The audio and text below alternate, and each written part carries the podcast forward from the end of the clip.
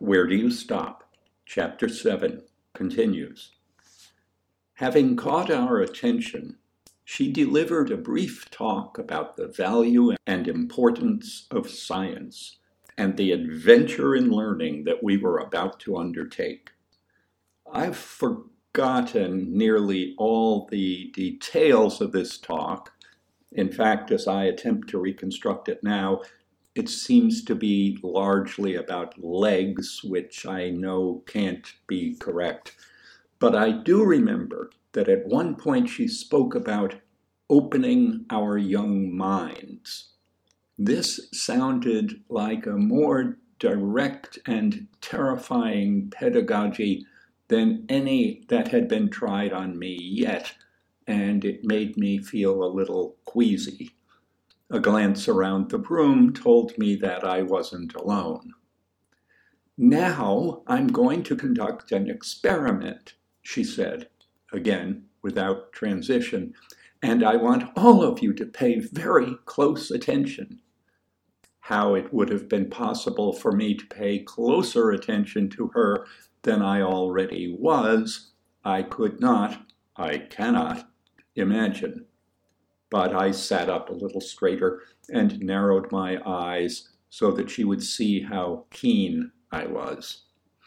The reason I want you to pay close attention is that I'm not going to tell you what the experiment is. I want you to observe, and I want you to observe closely. More uneasiness. How sad it would be if our beautiful science teacher turned out to be insane. She brought her handbag out from a desk drawer and placed it on the top. This, too, was an extraordinary thing to do, introducing a personal possession into the impersonal world of the classroom. I think that never before and I scanned my memory very carefully before writing this, had I seen so personal a piece of equipment belonging to any of my other teachers. Then Miss Rheingold opened the pocketbook. In memory, I hear a soft male sigh from every corner of the room. If she would do this for us. Open her pocketbook, within which it was generally understood the most intimate and intriguing feminine secrets were locked. What would she not do?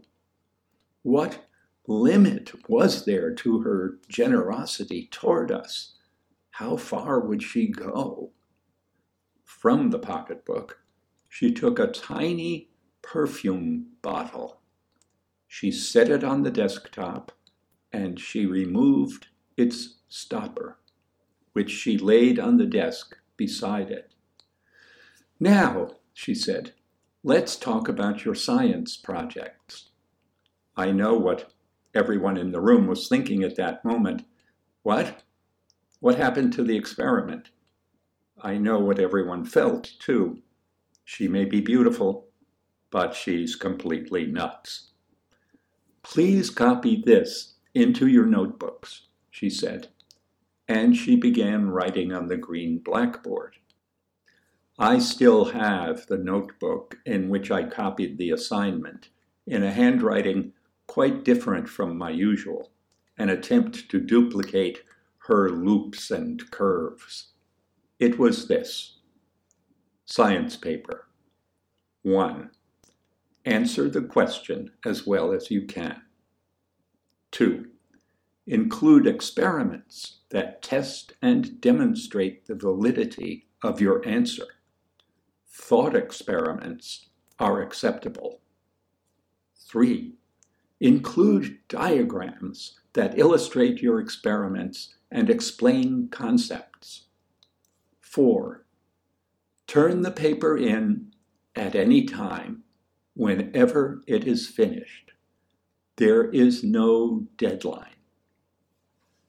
I glanced to the right and left of me to see how the others were reacting, and saw many of them glancing around in a similar manner. I think it's accurate to say that none of this made any sense to any of us. We didn't know what the question was, for one thing, nor did we have any idea what validity meant or what a thought experiment was. All right, she said, now you're going to pick your questions. She was so delighted, so eager, that I felt relieved by this announcement. I should have been terrified. She brought out a spherical glass bowl of the kind that in those days was used to inflict a slow death on dine store goldfish. The questions you will have to answer in your papers are in here, she said. There are four copies of each question. That means that three other people will have the same question you have. So when you pick a question, you'll also be joining a group.